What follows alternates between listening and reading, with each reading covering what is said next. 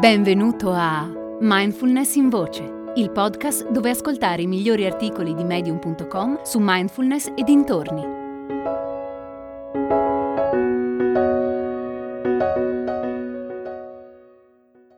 Mindfulness in condizioni estreme di Amanda Paz. Mentre faccio un ultimo respiro, non penso a niente. Sono allenata a non pensare perché pensare richiede ossigeno. Ho appena passato alcuni minuti a lasciare andare i pensieri e rilassare il corpo. Ora sono pronta. Prendo le ultime boccate d'ossigeno, tolgo il boccaglio, compenso la pressione nelle orecchie e inizio la mia discesa sott'acqua. Con le braccia distese di fronte a me, faccio una mezza capriola in avanti per immergermi. Nella cassa toracica sento i polmoni pieni d'aria fare pressione sugli altri organi, ma so che questa sensazione passerà presto. Allungo un braccio in avanti per distendere il corpo. Ora sono a testa in giù. Inizio a muovere le mie lunghe pinne.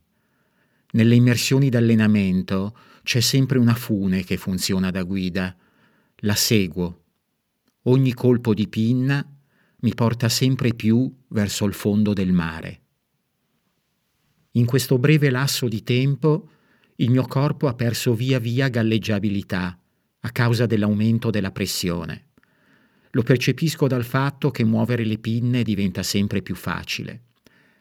Rallento il ritmo della pinneggiata e a 10 metri di profondità il mio assetto diventa neutro. Non ho peso. Per scendere ancora di più mi basta un leggero colpo di pinna. Qualche altro colpo di pinna e raggiungo i 15 metri. Qui succede qualcosa di magico. Il volume dei miei polmoni è la metà di quello normale e il mio assetto diventa negativo. Comincio ad affondare. L'oceano mi accompagna verso il fondo come se finora avessi sceso a piedi delle scale e di colpo fossi salita su un ascensore. Proprio in questo momento accade qualcosa di straordinario.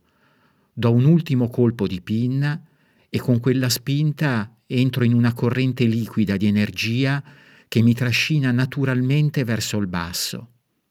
Smetto di pinneggiare, non muovo più il corpo. Riduco al massimo la mia superficie per essere il più possibile idrodinamica. Sono in caduta libera, come un sasso lanciato nell'acqua completamente rilassata, con le gambe appena piegate. Non muovo un muscolo, nessuna tensione nel corpo, perché la tensione sottrae energia. Sento l'acqua che mi scorre addosso e vedo i cartellini attaccati alla fune che sfilano via verso i miei piedi, segno evidente che mi sto muovendo. Di fatto sto accelerando. L'acqua scorre più veloce, i cartellini anche. Da sveglia non mi sono mai sentita così eterea, evanescente come un sogno. È un'esperienza così particolare che i miei sensi vanno in tilt. Sono io che sto scendendo o è tutto il resto che sta salendo? Il trucco è rimanere presente nel qui e ora, non pensare al futuro o al passato, non paragonare quello che provo con nient'altro, non giudicare i miei pensieri, non forzare nulla, semplicemente essere.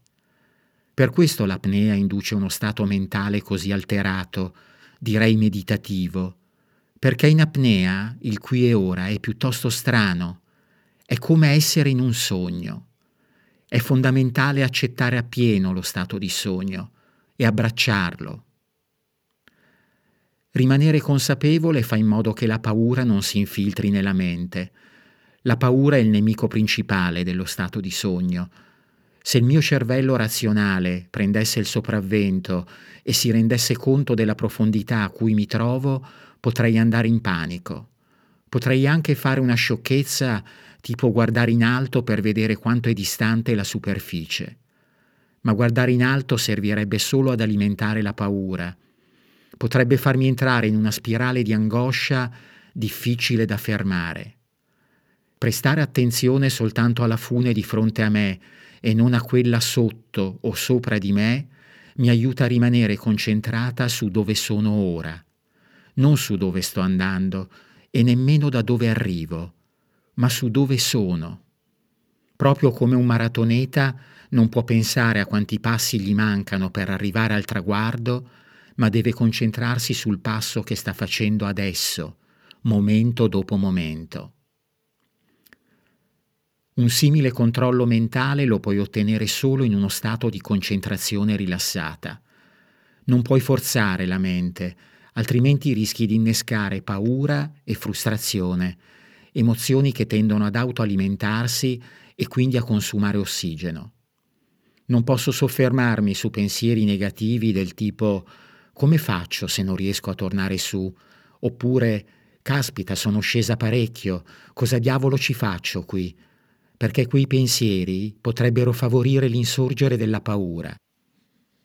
Il segreto dell'apnea libera è rimanere rilassati durante la discesa e abbandonarsi all'abbraccio dell'oceano.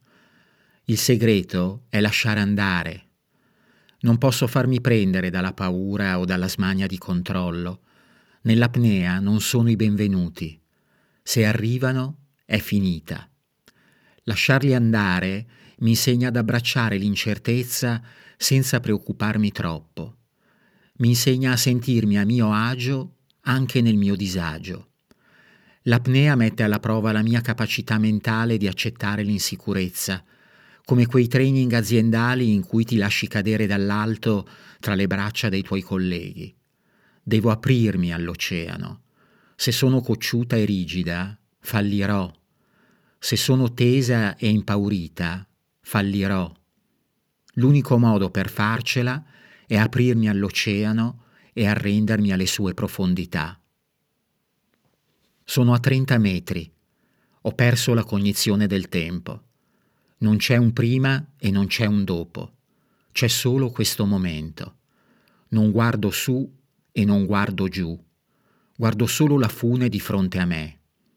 Calma e pazienza sono fondamentali se lascio che la mia mente cominci a divagare, potrebbe farsi domande del tipo cosa succederebbe se, domande che sono l'anticamera della paura. Non perdo concentrazione. Sono a 40 metri, tutto è calmo e silenzioso. Per conservare ossigeno lascio andare ogni tensione corporea e mi lascio affondare, completamente rilassata.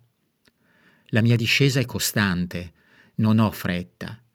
Lascio che la fune scorra nella mia mano e aspetto. La mia forza sta tutta nell'equilibrio mentale. Sono a 50 metri. Non so quanto tempo è passato, ma in realtà nemmeno ci penso, perché potrebbe venirmi paura. Mi dico che il tempo non esiste, esiste solo l'adesso. L'unica cosa a cui presto attenzione è la fune di fronte a me. Giù nelle profondità del mare è dove di solito gli apneisti crollano. Se lascio che il dubbio si insinui nella mia mente, il fallimento è garantito. Mentre mi avvicino al punto di ritorno, le contrazioni del diaframma iniziano a farsi sentire. Ormai sono sensazioni familiari e le accolgo dando loro il benvenuto. Il mio addome è scosso da spasmi involontari. Giro il corpo sottosopra, delicatamente, in modo da non sforzare i miei polmoni tesi. Ora la testa è rivolta verso l'alto. Do un leggero strattone alla fune e inizio a pinneggiare verso la superficie. Ora devo vincere la forza di gravità. Far affondare il sasso è stato facile, riportarlo su è più difficile. Muovo le pinne con più forza, è come essere nelle sabbie mobili. L'acqua intorno a me cambia via via colore e diventa più chiara mentre mi avvicino alla superficie. La mia attenzione è sempre sulla fune.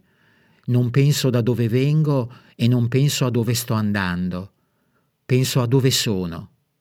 Sento meno resistenza nel pinneggio e poco a poco rallento per compensare.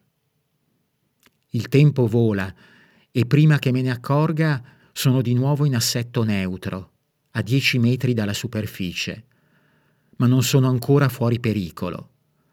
Ora il mio assetto è positivo e posso pinneggiare molto lentamente, ma devo rimanere presente perché questa è la parte più pericolosa dell'immersione.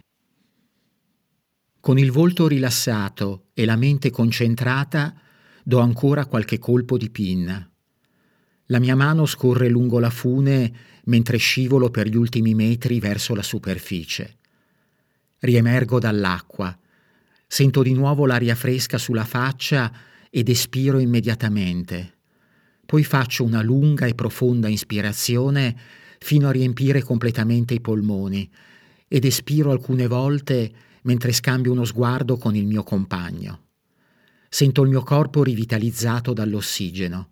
È una sensazione incredibile. Dico al mio compagno che va tutto bene e insieme festeggiamo il buon esito dell'immersione.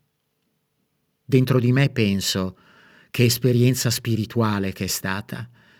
Mi sento viva e non riesco a credere quanto tutto sia stato intenso e allo stesso tempo tranquillo. Allora mi dico, non dubitare mai, questo è solo l'inizio e ti stupirai di quello che puoi fare.